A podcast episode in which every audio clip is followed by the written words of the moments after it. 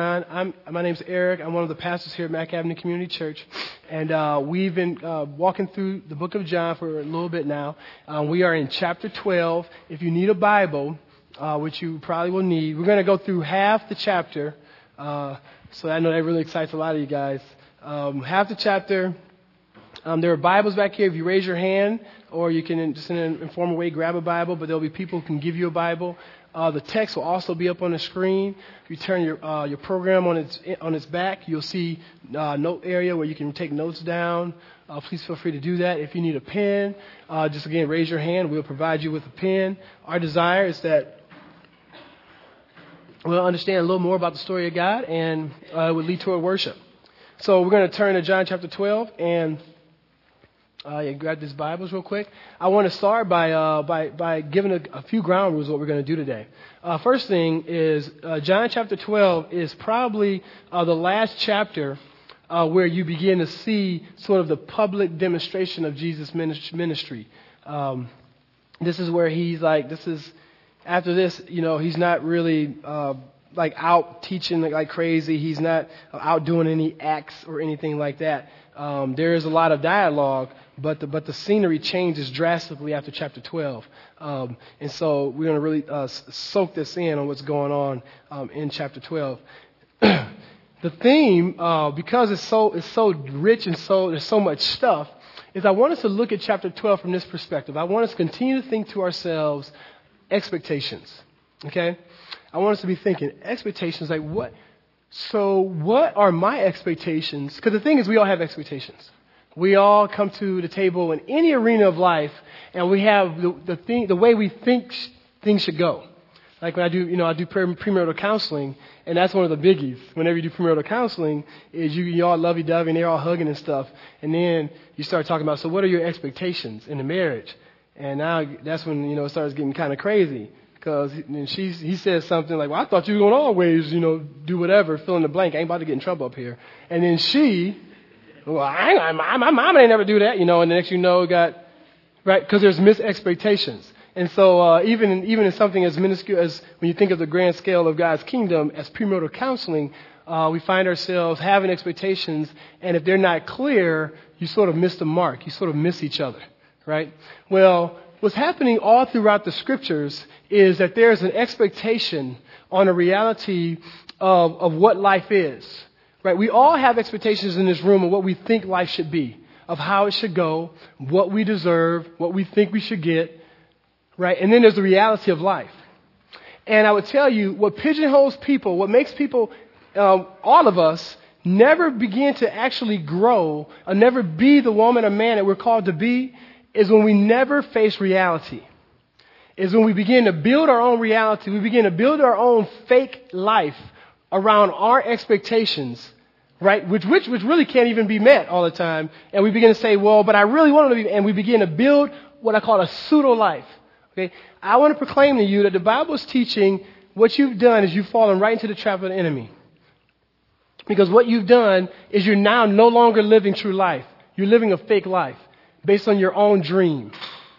And I, I got, got just a real, just a real practical story. You know, I remember growing up as a kid, and I would, um, my mom and dad sold drugs, and my dad was a drug addict. You know, he smoked crack and heroin, all this stuff. And I remember feeling so embarrassed um, about my mom and my dad. My mom had dri- driven to alcohol, so now she's alcoholic, and it was just crazy. And I would see my dad beat my mom, and I remember just beginning to make up stuff. I, be- I remember, I remember just beginning to act like we had a lot of resources. So I would lie to my friends and talk about how much money we had. I remember lying to my friends, talking about that we went on vacations. I would just make up stuff. And it's funny how the Holy Spirit, it was almost like I suppressed it until I started just diving in the Word. And the Lord was like, remember, you used to do this. You used to do this whole like fake life thing. Because the pain was so intense that I, I, I wanted to go somewhere else. I wanted to be someone else. I didn't want to be where I was. I didn't want to face reality. Well, as we look at this chapter, I want us to be thinking expectations. So, what are our expectations? And then what is God's reality? Okay, that's how I want us to look at this. So we'll, we'll jump back and forth throughout the text, okay? I'm going to read this story, and I want you to put yourself in the mindset of a first century Jew. Just put yourself back there, try to see the hills, you know, see the little area, see the dirt, see, you know, see these people sitting around talking, see the ex, see the, the conversation that, that Jesus is having and the people are having with him, and let's be there, okay? I want to see what the Lord is trying to teach us. Let's start in verse 1, family. Expectations. Expectations fulfilled, question mark.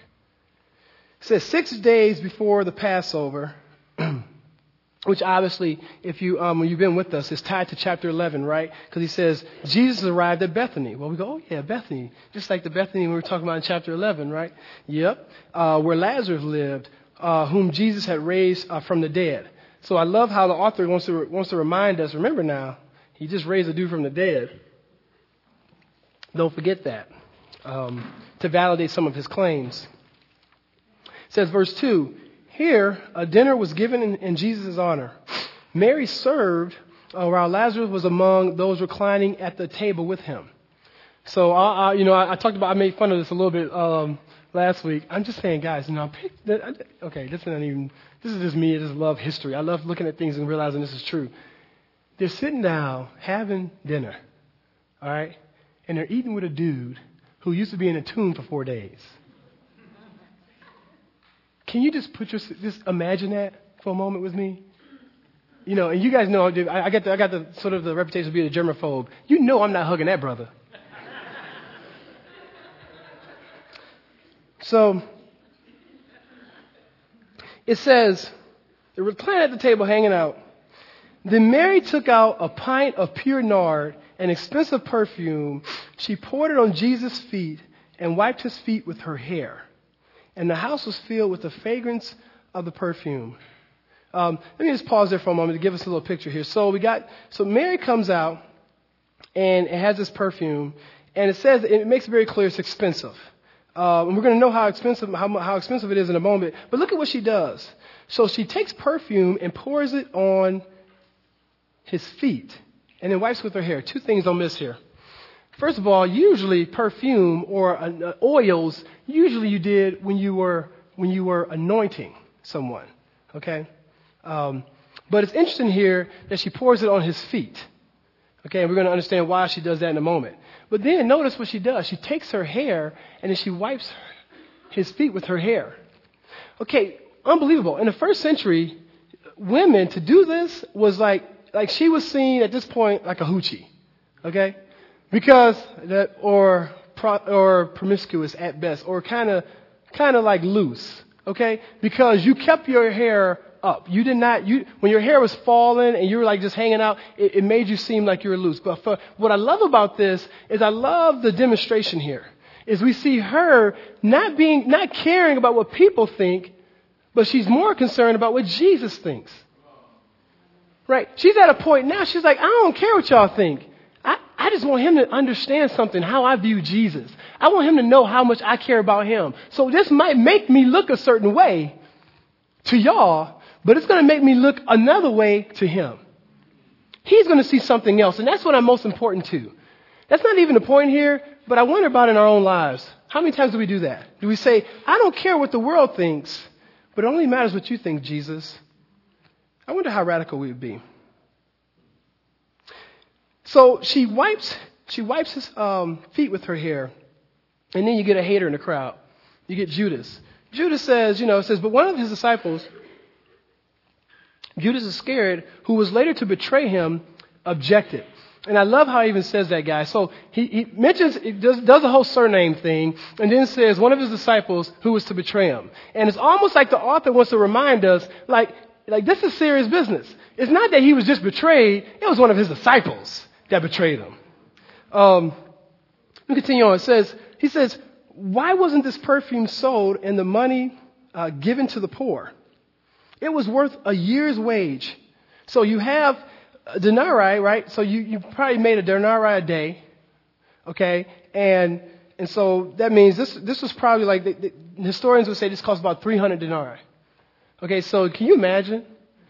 You think of all you made this year, and you giving 90% of it or so. Uh, and just basically, in the eyes of the world, wasting it on someone's feet. It says, um, verse 6, it says, he did not say this. Now I love this. He gives us a little insight into the motivation and the character of, of our man Judas here. It says, but see, he, he did not say this because he, he cared about the poor, but because he was a thief. As a keeper of the money bag, he used to help himself um, uh, to what was put in it. Before I continue, he, I love now, now, when you go into the original language here. He, he says here it says he was a thief uh, as keeper of the money bag. So it was it's, it's, almost like the term is like he carried the money, um, but then it's like it's a, there's a play on words here because he says he carried the money, but he carried the money away with him. And so it's, it's like this interesting play on words, like the sense of like yeah he carried the money all right, right? He was, he was dipping into the money. Which comes to my, the first expectation that seems the Bible, it seems like what, what, what the story of God is trying to express here. And that's this issue um, that I want to talk about human desires and then God's desires when you look at this. It seems here that expectation is selfish motivation hidden behind the shadows of holiness. Okay? So we have Judas here who, who says, you know, look, what are you doing? Like, we could use that the, for the poor. Right? So it seems like, oh, that's so sweet. Judas, you want to serve the poor people. You want to make sure that the poor are getting theirs, right? And so it's interesting to me that in versus just being honest with himself and saying, I'm trying to get paid, you know, like, why you, Jesus, 300 bones? We could have split that up, man. You know, and then Jesus could have rebuked him, but at least he would have been real. He's like, no, we're supposed to get that to the poor. Right? And what, what's interesting about this is, is historians would say that this, this, this point in time, this activity is one that almost broke, broke the camel's back for Judas. This, like right after this is when he, he goes off. Uh, like you have this, and then this is when he goes and sort of makes kind of the deal uh, with, uh, with the people for the, for the, for the silver. And, and you think about it, it makes sense. Why? Because imagine Judas, if he is a thief, he's probably, I wonder, there must be some motivation, you know, the materialism piece of him going, okay, I'm hanging with Jesus and he got and all that, but really, like, shouldn't we be getting paid? You're a miracle worker. Shouldn't we, like, isn't this a good gig? Like, like, like, and probably he was disappointed because there was no money in the gig.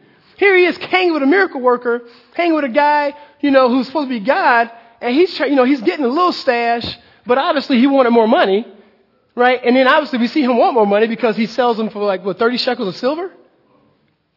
I wonder if he, I wonder in his mind, and I'm just, I'm just proposing, this is not theological, but I'm wondering if he's like, man, I'm just of, I'm tired of this. I thought there was going to be more money in the bank, man. This, you know, and you just not bringing it like I thought, man. People, you healing people, you ain't asking for no dough. You know, like what is the deal? I wonder if there was something there where he went, you know what? Look, I got to turn you in home. I'm going, I'm going to get mine and I'm going to leave. I wonder.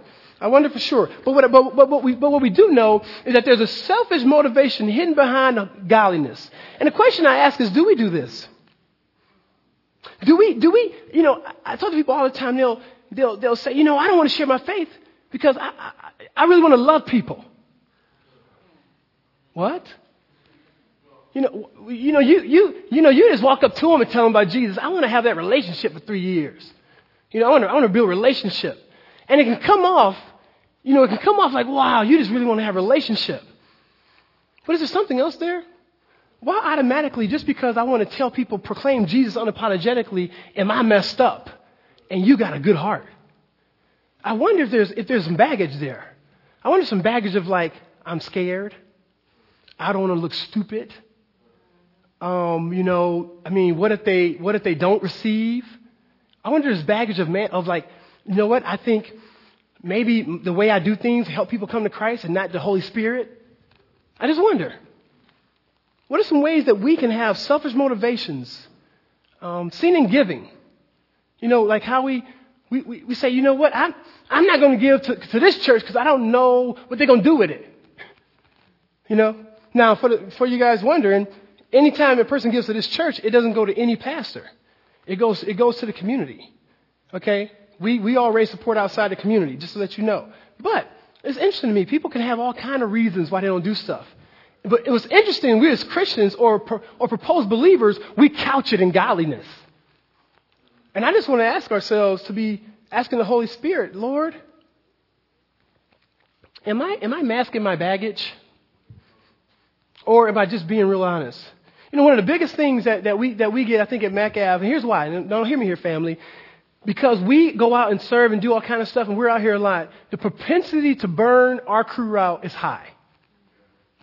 confess that. Totally high. And that's why my prayer is that as, we, as the Lord brings more people, we'll have more arms, you know, so that we can really just be enjoying the gospel and not killing ourselves. There's some of y'all in here who need to take a break. Some of you guys in here right now need to sit and say, you know what, maybe I need to stop doing one or two things so I can focus on some stuff. You know?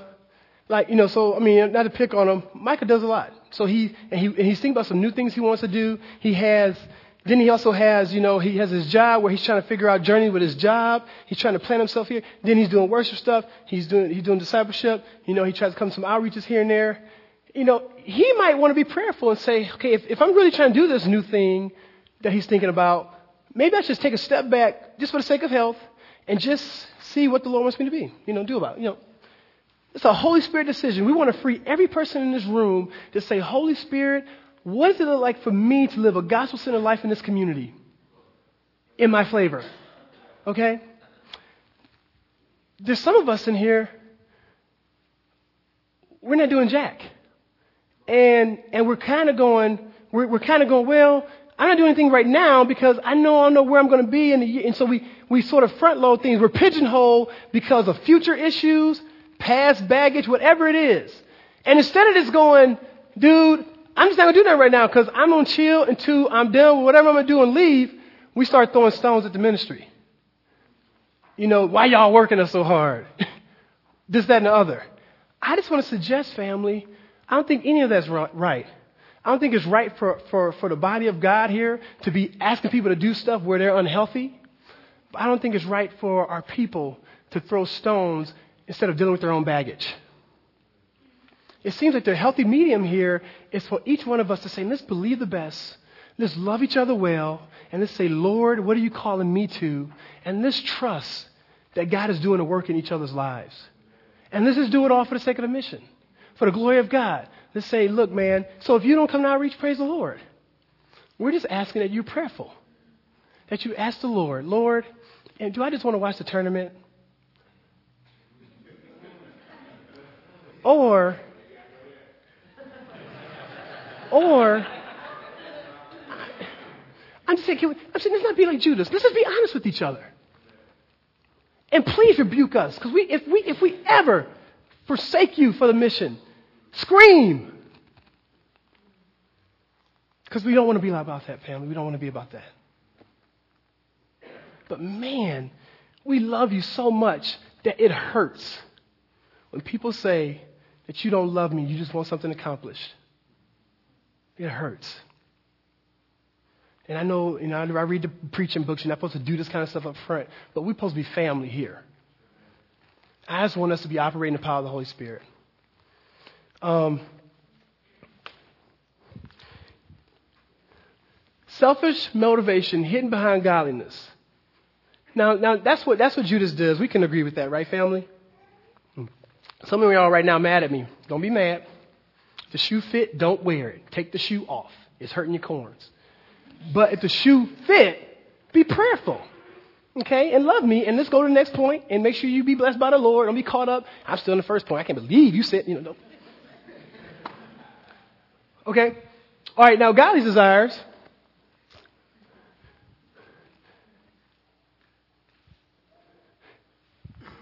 So God's like, what I want to do, should you be leading this? Yeah, I just want to make sure that it's flowing. Um, God, God's desire, because I, want, I wanted to go just right, right back to it. God's desires, and look at, look at what happens here. When you go back to um, Mary, no, notice her. Notice what her deal was worship, adoration, and devotion. Now, when you look at the comparison, and he gives a comparison, who do you think God is pleased with? Just, just proposing. When you think of God's desires, and you see she's saying, I don't care. I want to adore you. I want to model my devotion to you by being at your feet. Um, I want to worship you, Lord. Versus this guy going, I can't believe you doing this. You're spending all that money. Whom is God pleased with? Okay, let's continue on. He says, he says, you will always have the poor among you, but you will not always have me. So that's, so that's his response, right? He says, get off her. Don't mess with her. Guess what? You will always have the poor among you. Now, sometimes we take this, and I've heard some people in my, in my family say, look, You know, you see poor people, hey, it is what it is. You're going to always have the poor among you. Almost like because poor people going to always be here, you ain't got to serve them. Right?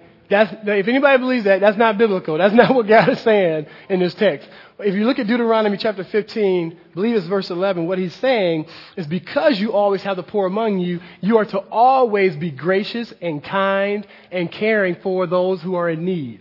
His point here is to show, is to show that if I'm saying that about the poor, how intense and how serious I am about you caring for those who are in need, how much more when I put me above that? When I say I'm here for a short time, he says, you're supposed to do that, but I'm here now. He says, seize the day now. Right? As he says, and which, which I want to suggest to you that are, that basically the human desire, you know, we see is to an excuse to detract from intimacy. We say, you know what? I mean, ask yourselves, how, how do I detract from intimacy? You know, because we look at it, how do I, you know, say, well, I, I, can't, I can't really go all there in you, Jesus. I, I, you know, that's kind of crazy. Like, what does that, what does that look like in your life to, to detract from the intimacy of Christ? Because it seems that in verse 8, Jesus is saying it's non-negotiable. That, that being with Jesus and being in tune with Christ and looking at your life and saying you are what matters most is not like if you're a really, really good Christian, it's the call to Christianity, family. That's our call. If we love our King, this is what it looks like for us to say, You are mine, you are everything. And that's totally non negotiable. It continues on. Meanwhile, it says a large crowd of Jews found out that Jesus was there and came not only because of him, but also uh, to see Lazarus. I'm in verse uh, chapter verse nine.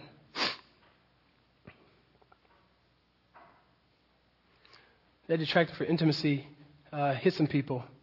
Um, I'm gonna go back there in a moment, but let's stay here. He says, uh, whom he had raised from the dead. Again, bringing that picture of raising Lazarus from the dead. Verse 10, it says, So the chief priests made plans to kill Lazarus as well. For on account, I love this, for on account of him, many of the Jews were going over to Jesus and putting their faith in him. Now listen to that.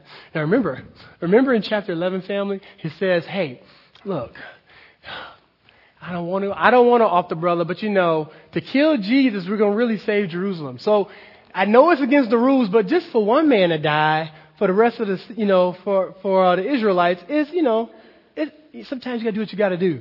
So it seemed like they got it, but now they want to kill two people. I think it's interesting how, how evil, how, how, how it just increases, how, how it justifies itself. You know, first it was like, now we never do this. Just this one. We're going to kill Jesus, all right? And now all of a sudden, whoa, Jesus and Lazarus. You know what I'm saying? Why? Because more, because that nut rising from the dead is bringing more people to Jesus, and we can't have that. Um, so check this out. Continue, continues on. He says they're putting their faith in Jesus. Uh, verse 12. The next day, the great crowd, which I propose is a different crowd than the one we were just talking about um, through in verse 9, uh, that had come from the feast, heard that Jesus was on his way to Jerusalem. Look what they did, family. They took palm branches and went out to meet him, shouting, uh, Hosanna! Blessed is he who comes in the name of the Lord. Blessed is the King of Israel. Now, this is in history, family, right?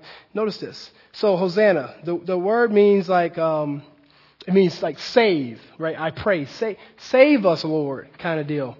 Uh, save, I pray. And I was thinking about that, like, huh? Like, what? This, this, this seems like an interesting part here. Because you might think, oh, they got exactly what they're saying, uh, this whole shouting of victory. But I, I propose to you, them saying this, they almost didn't even know what they were saying. It's almost like when we say um, uh, goodbye or something. Like when we say goodbye, like do we know the origin of goodbye? Like what, what, what, it, what, it, what it abbreviates? Um, if I was to write it up here, uh, usually when you say that, the, the etymology of it is, is God be with ye. Like so, when you're when you're ever saying goodbye, you so if you don't believe in God, well, you, you, you're saying God be with you all the time to people. I'm just kidding. No, but um, you are saying that. But yeah, so the etymology of that is God be with you. And you know how sometimes, my point is how, how sometimes we can say a lot of things and we not even know the impact of them. We not even know the meaning of it. Uh, I, I would propose this is one of those times. They're saying this stuff, but the question is saying save. Well, I was to say there's again, there's a human desire here and there's a, a God-centered desire. Save, save from what? It seems like we want Jesus to save us from our drama. Right? I, I guarantee you, these guys being under the pigeonhole of the Romans were like, Jesus, save us. I'm tired of being sort of a pseudo slave, being, you know, low man on a totem pole. It's time for you to save us. You say you're going to come and redeem all things. Come save us, Jesus. But from what? From our drama. That's kind of us. We're honest, right? Lord, save me from, from anything that's of harm, uh, from, from any lack of prosperity, from any pain, any broken relationships. It's one of the biggest themes for us as people. This, I think this, this is one of the biggie expectations. If we can, if we can wrestle with this one, acknowledge it, and then look Christ straight in the face and realize that, you know what, but that isn't what you promised necessarily. What did Jesus promise? It seems like he promised to save us from our sin, from ourself, and from evil, the evil one. You hear me, family? That the, that the Bible is saying, no, what you need to be saved from is not all this, but is here.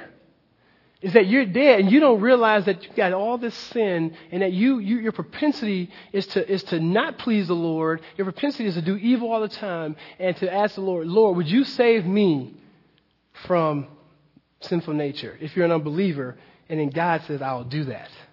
That God is trying to save people uh, from the marredness of the fall of sin. And then he's trying to continually be saving us from the wiles of the enemy. Satan putting lies in our minds and in our hearts to always detract worship from God. Those are very different, aren't they? Very different. One focus is us, other focus is God's glory. So we, you know, so we want, we want, you know, great families. We want great community. We want no adversity. We want no broken relationships. But the real question, what, I love what Jesus is always doing, but then he's asking at the end of all that, at the end of all that stuff you want, you want a nice boyfriend, nice girlfriend. He's saying, but do you also want Jesus?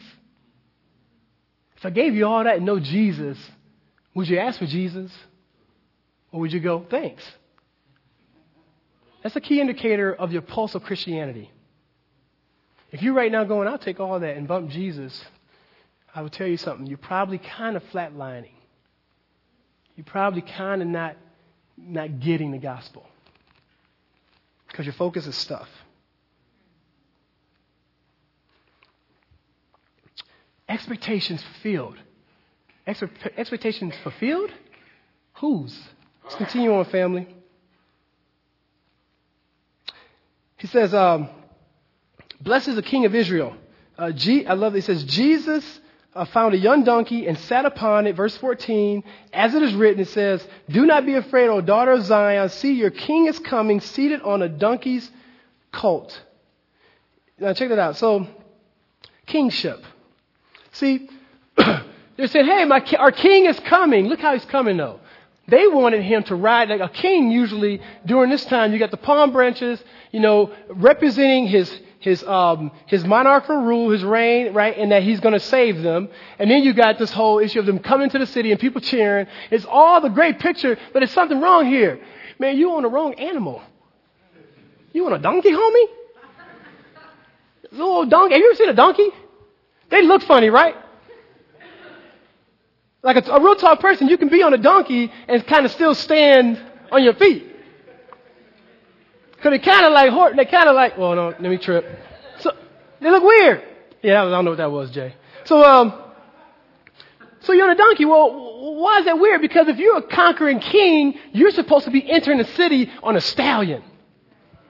You're supposed to be entering, and it's supposed to be a triumphal procession, and you're supposed to have your booty in the back, not your booty, but the booty was like the things you brought. It was the stuff, y'all. That was, okay, so it was the stuff you had when you conquered. So you're supposed to have all this. And here he is on a little donkey. And the beauty of it is, you know who rode on donkeys though? It was men of peace rode on donkeys. The clergy and people who, who are not about drama rode on donkeys. So here's this king coming in peace. Interesting. Our king is coming. That's what we want. We want a triumphant warrior. Be my king. Let everybody know you're my king and that I serve you. And you, you get them, Jesus. That's what we want. Right? If we're honest, that's what we want because people laugh at us. Can't believe you worshiping God. Man, that's kind of funny. Jesus. And we go, man, we have to, and we, we bring ourselves back together here to remind ourselves we're not crazy. We're not crazy, y'all. So we do. Right? If you're out here sharing your faith, you know you got some people looking at you like, dude. Oh, no, I got a funny joke real quick. So we out, I gotta put you on blast, Micah. So we out sharing our faith, right? And, um, brother come up to Micah, you know, Micah like, you know, like super like white and, and, um, hey, don't, now here y'all go. See, that was a funny joke to y'all. So, oh, ooh. Come on, y'all. So, um, the brother, he's, he's serving a brother. You know, Micah's committed to the community. He's in Dyke. He's serving a brother. And, um, and the dude, and the dude was like, yo, man, let me tell you something. Why are you here? He was like, just be honest. He was like, you know, you some, you some rich white dude ain't had nothing else better to do today. And that's why you out here just totally playing. And, and uh, but what I love was Micah's response. We made fun of Micah because Micah was like, you're right. No, no, no, no. but that's beside the point, man. The gospel. No. So, uh, no, no. But you know what? So we get we get that we get that all the time. People hating because we're saying that Jesus is Lord. That means Satan's not. That means you're not, and that you can know Him. And so Micah's standing up in the middle of a community where there's racism and all kind of junk, and saying, "But see, I'm part of the kingdom, and in the kingdom, we all one, baby." And so I'm standing here with courage and dignity in Christ, telling you, my black brother, that you can know the Lord. And the brother came back with, with drama and stupid stuff. And so now what do you do?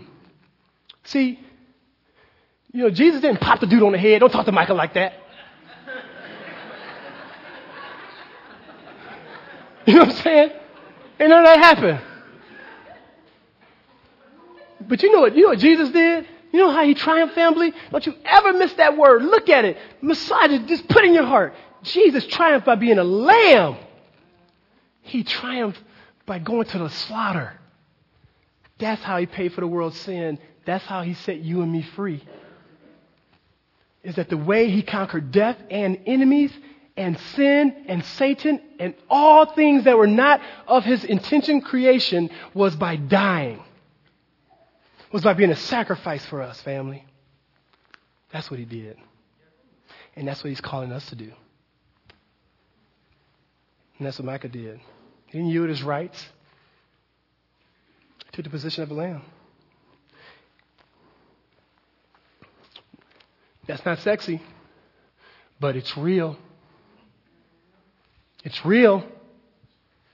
That's cuter, but it's fake. It's fake. It continues on. At first, his disciples did not understand all this. What in the world? This brother on a donkey? Man, and we saw him heal somebody. Knowing he got mad power. And I'm still mad because we broke. No. Only after Jesus was glorified did they realize that these things had been written about him so that they had done these things to him. See, can you imagine? So after he's glorified, and one day they're walking down the street kicking it, they're like, oh man, that's why he had us bring that donkey. And they start remembering that stuff. And they go, oh man, it was all in God's plan. Seemed crazy. Can you imagine from then, from when it happened up to the glorification, they probably was like, man, I'm still tripping off that donkey. And I'm tripping off like, you just died, man. You just left us. Like, can you imagine all the questions? Think about the lies that go in our minds. Imagine being there, seeing what you saw, and then seeing him be totally, in the eyes of the world, defeated. How would you think? We can't, we can't be hard on Peter wanting to go back and fish. We would have done the same thing. Like, man, well, it was a good run, but man, brother dead now. I guess I'll go ahead and go back to what I know. Verse 17, look what it says here. Now, the crowd uh, that was with him, when he called Lazarus from the tomb and raised him from the dead, continued to spread the word. So you got this crowd spreading the word. They saw the miracle. Verse 18, many people, because they heard that he had given this miraculous sign, went out to meet him. I want to see this dude. So the Pharisees said to one another, see, this is getting us nowhere. And that's the term we've seen. Remember I told you guys you want to circle that. When you see the same kind of verbiage, remember they said that last in, in chapter 11, they're like, man, like, we've been trying to kill this brother for two weeks now. He still ain't dead. Like, what is going on? Like, are, is my aim off? Like, what's the deal? You know? So they just, You know, see, see, this is getting us nowhere. Look how the whole world has gone after him. Just popularity increasing. He ain't got no bullhorn. He ain't screaming. He's just serving the Lord, just, just faithful. Just, you know, doing the little healings here and there. Just doing his thing. And people coming, following in droves. Verse 20. Now there were some Greeks among those who went up to worship at the feast. Uh, they came to Philip, who was at Beth- Bethsaida and Galilee, with a request. It says, Sir, they said, we would like to see Jesus.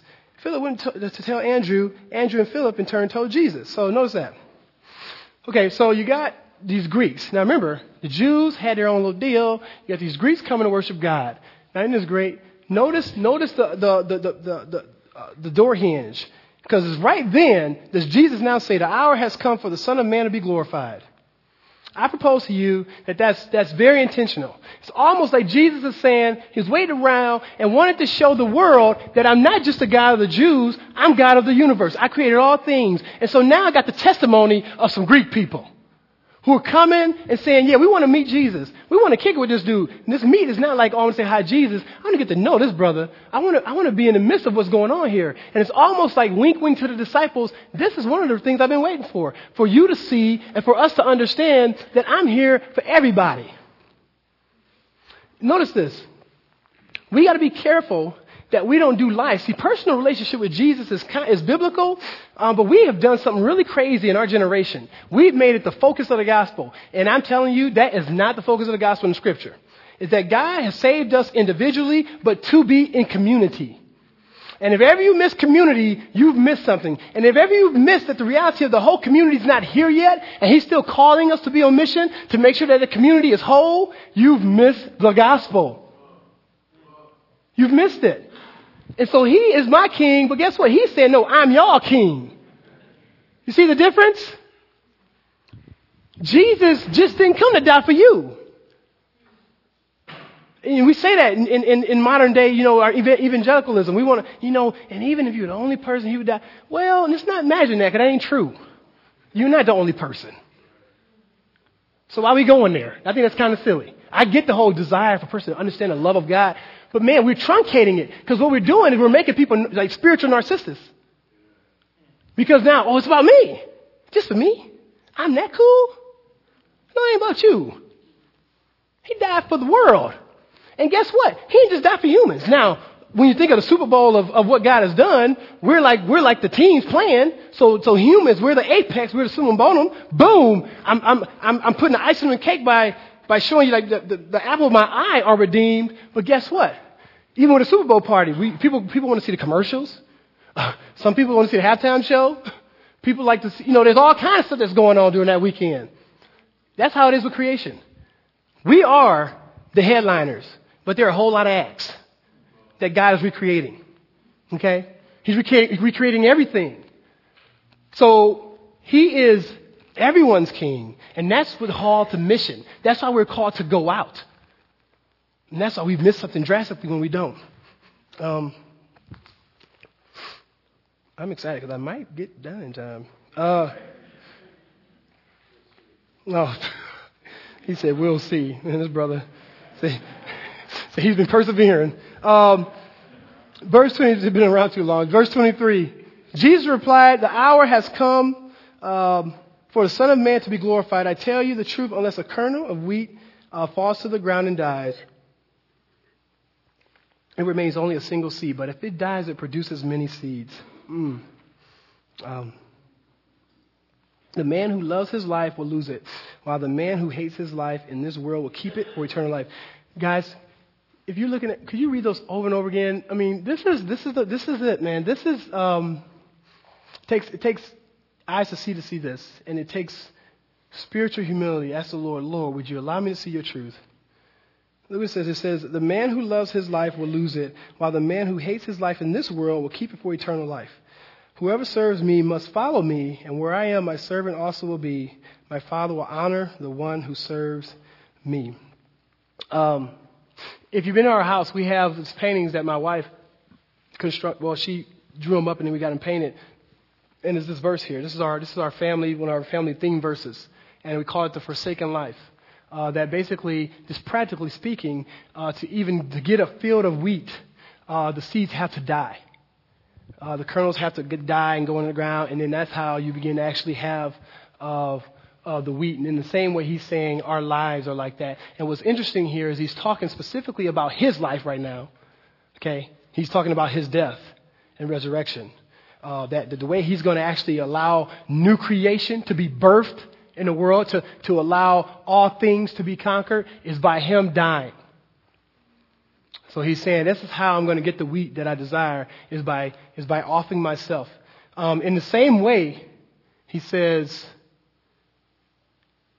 this is uh, the retelling of the story right here, all of us, the covenant community. He's saying, all of us, if we are not willing to also take up this mantle, this reality, we don't experience true life. You hear what he says here? He says, don't miss this.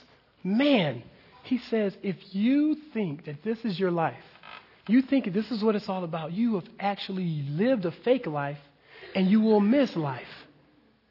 I am begging you, if you do not, if you're playing games, if you're just religious or you just don't care much about God or there's pain in your life and you don't know how to see the reality of, of God even drawing you here today because He loves you, see that He is saying to leave here and to still grab hold onto your life. You are living a life of fakeness. And that only by giving your life, by dying and giving it to Jesus, saying, Jesus, here's my life, here's all my stuff, Jesus says, I give you my life.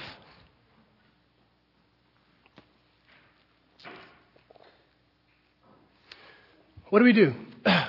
See, our, our Manson approach, when you think of our desires, if you can put it up there, is we think Christ will give me the life I've always wanted. So people either won't come to Christ because they think God will not, they, they either get it. Now, I, I appreciate these people. Some people get it. They go, you know what, man? I know if I come to Christ, you know, if I come to Christ, He is not going to gratify my sinful desires. So, I'm cool. But then some people actually come to Christ so that He does gratify their sinful desires. And they go, and then you start reading the Bible and go, holy. I thought, I thought you were just, you know, my little genie. I thought you were supposed to make everything happy for me and, and no pain. And, and you're supposed to sort of just, just, just gratify all my desires. More money. And name the thing that's the stuff you want. And then when he doesn't, when he actually pushes you to reality, true expectations, and he, and he shows you clearly your false expectations of being evil and not from the Lord and not even being who you're created to be, you're still in the conclusion. But it seems the Bible is saying Christ will give you the life he created you to have. That's the promise. There's a life he created you to have. And I will tell you right now, it's very different than the life you've always wanted. And there's some of us in this room right now, my family, my dear friends. You know this is true. And I pray you don't choose fakeness.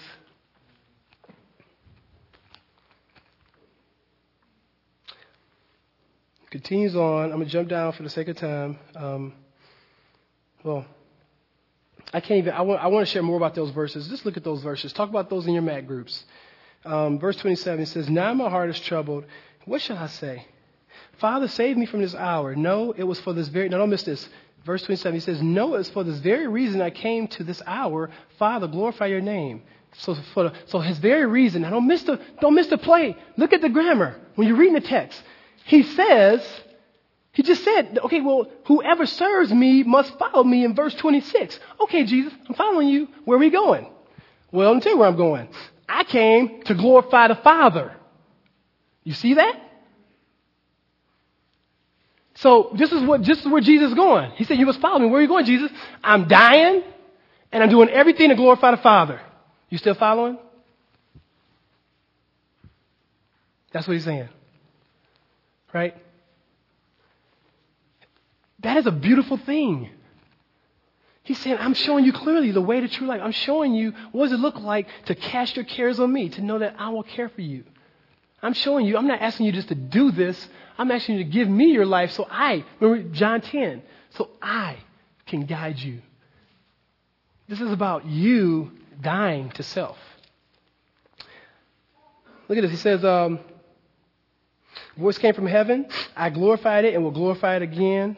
Uh, glorified it again would be the death. Glorified it could be many different aspects. I mean, we talk about transfiguration. Also, in the, uh, when he got baptized, there's many different times where we see the, the honor and attention of God being made really clear. Not really clear on where it's, where he, what he's meaning there. Verse 29, he says, The crowd that was there and heard it said, Wow, it thundered. So they heard some noises, okay? Others said an angel had spoken to him. Verse, verse 30, Jesus said, This voice was for your benefit, not mine. Don't think God had to remind me of who I am. I'm trying to help y'all understand so you can believe. This is happening so you can get it. Right? Continues on and says, Now is this now is the time for judgment on this world. Now the prince of this world would be driven out. So we're driving out, guys, like I'm driving out Satan with my death and resurrection.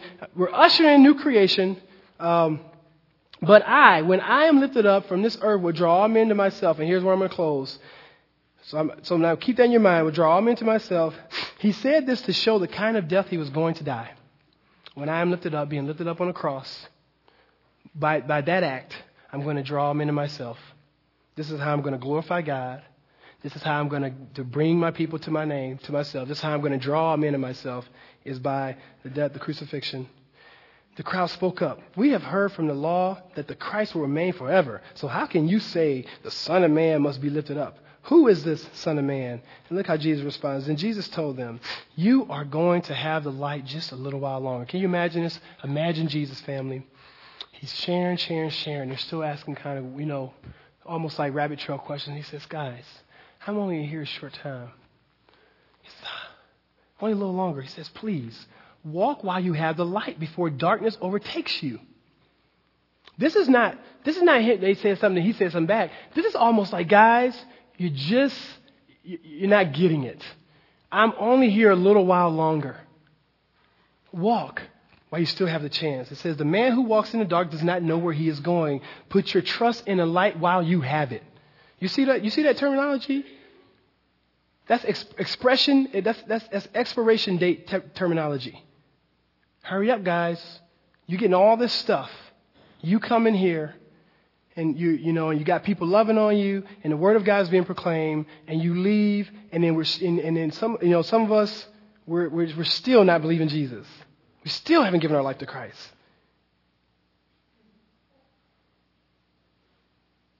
You're, you're, you're serving, you're doing some stuff, and, and God's real clear to you, like, here's, here's what I want you to give. Uh, here's your idol. Give it to me and we go, no, and, and, and we play the pseudo life.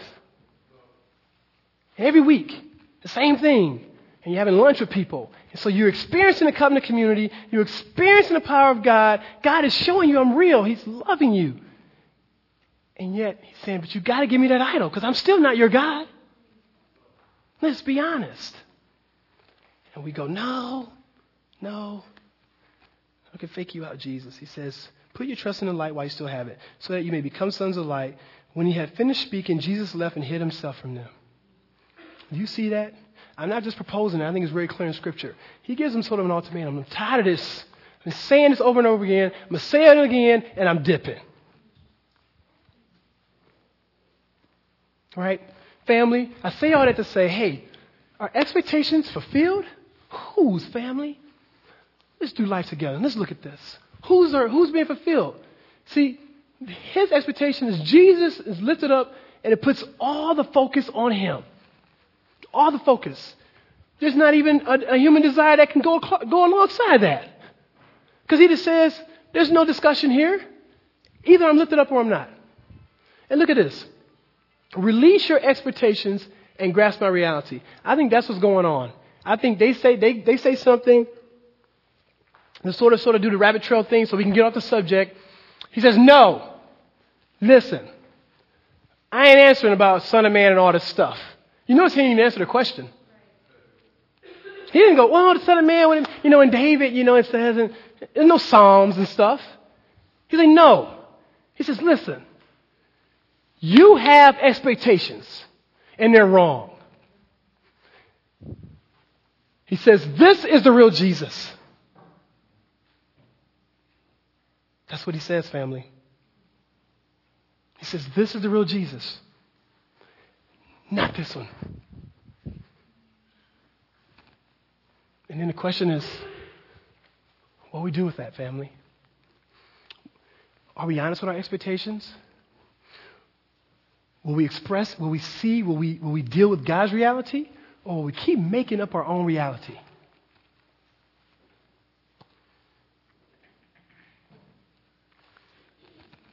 Every one of us struggle with this. There's not, I know an unbeliever struggles, okay, because you still haven't said yes to Christ. But even as us as believers, we struggle with this. And unbelievers, please understand something. We struggle with this. This, is, this doesn't end when you say yes to Jesus. We struggle with the reality of, of, of having to fight, to not make up our life, but to continue to give and believe the gospel. But that's the beauty of the cross. Is the cross, the cross doesn't say I have to be perfect. He makes me perfect.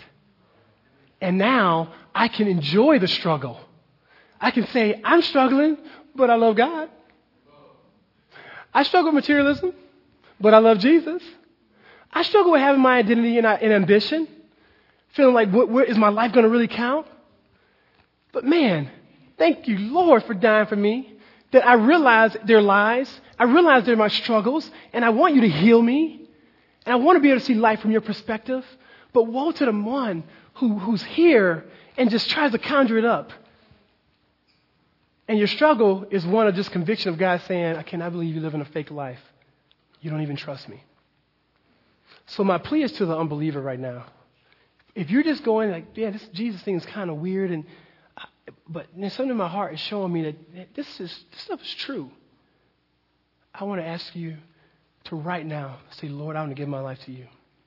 I want to say, Lord, I don't have a lot of answers. I have a lot of questions, but I believe you're my king, and I want to submit to you. I want to take the promise that when I believe, when I confess with my mouth and believe in my heart that you're my king, you tell me that you save me, that you make me perfect, that you are my, that just like that I become your co heir, I become your son or daughter.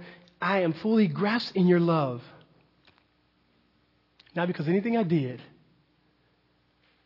not because anything I didn't do but I repented of my issues, my sin.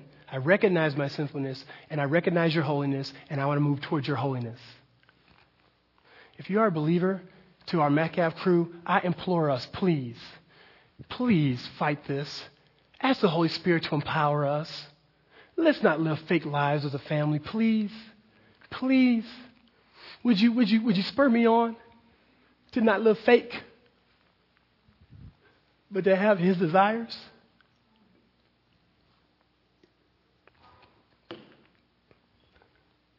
That's why we're here. We're here because we believe that He rose from the dead and that He's our King. Let's not live a fake life. Be honest with where you are here. Be honest with what your human desires. Be honest with your, your, your evil, man centered expectation and rebuke it in the name of Jesus. Don't fake it. Don't dress it up. Call it as evil as it is and say, Lord, heal me. Work in my life. Let me enjoy the gospel. And be radical. Do it now. Take it and say, I'm done. I'm done sleeping with my girlfriend. I'm done finding my identity in some dude. I'm done finding my focus on cheating on something. I mean, whatever it is in your life. And let's say, Lord, my life is yours. This is hard. My heart breaking because I love this stuff so much. I, I give it over to you, Lord. And let's live a true life. We're going to take a time of communion right now.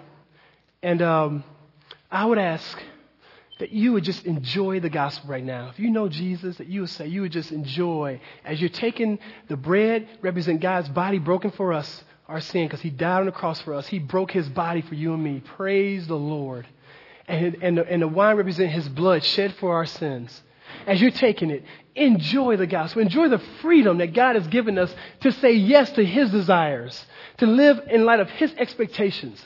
Just rest in that. Just smile in that. Just bask in the reality that you are God's son and daughter.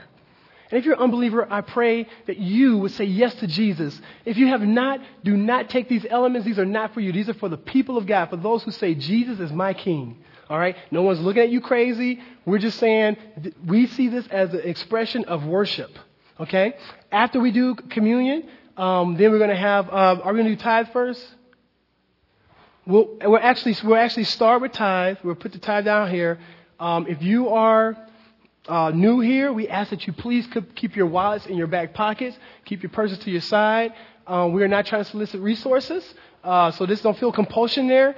If you are uh, new here and you are a believer though, and you understand that this is also an act of worship, we ask that you participate, that you enjoy giving to your King because He's given everything to you. Um, if you're a Macabre, we expect you to give because you should understand that this is a time of worship. Um, with that said, we're going to do tithe right now. I'm going to pray, do tithe. The, the, the communion is going to come down. Hey, we take it at our leisure. So when you grab it, you can go in the corners and take communion. Uh, go anywhere you want. I'm praying right now. Take it. You can go back to your seats. You can kneel here and pray. Whatever the Lord does in your heart, please feel free.